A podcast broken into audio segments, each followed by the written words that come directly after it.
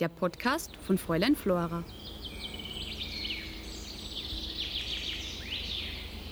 Bei den Salzburger Stadtbergen denken die meisten von uns sofort an den Mönchsberg, den Kapuzinerberg oder den Geisberg. Die beiden Morzger-Hügel hingegen vergisst man gerne mal. Doch damit tut man ihnen grob Unrecht. Auf den Morzger Hügeln ist es nämlich nicht nur wunderschön und wildromantisch, sie sind auch eine Art Museum in Hügelform.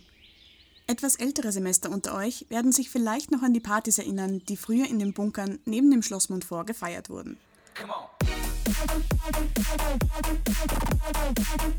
Die Partys gibt es heute zwar leider nicht mehr, die Stollen stehen aber immer noch. Sie wurden im Zweiten Weltkrieg als Luftschutzbunker errichtet und später vom Bundesheer verwendet, bis sie schließlich von Salzburgs Jugend okkupiert wurden.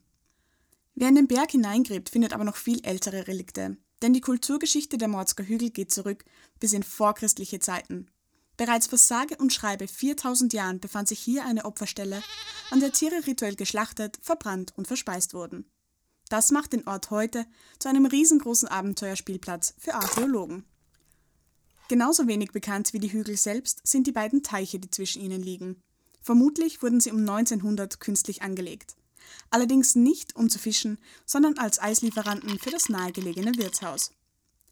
Heute frieren die Teiche Klimawandel sei Dank nur mehr ganz selten zu. Für ein bisschen Erfrischung an heißen Sommertagen sind sie aber immer noch bestens geeignet. Vom Partybunker bis zum Opferplatz reicht also die Geschichte des kleinsten Salzburger Stadtberges. Höchste Zeit also, um mal vorbeizuschauen.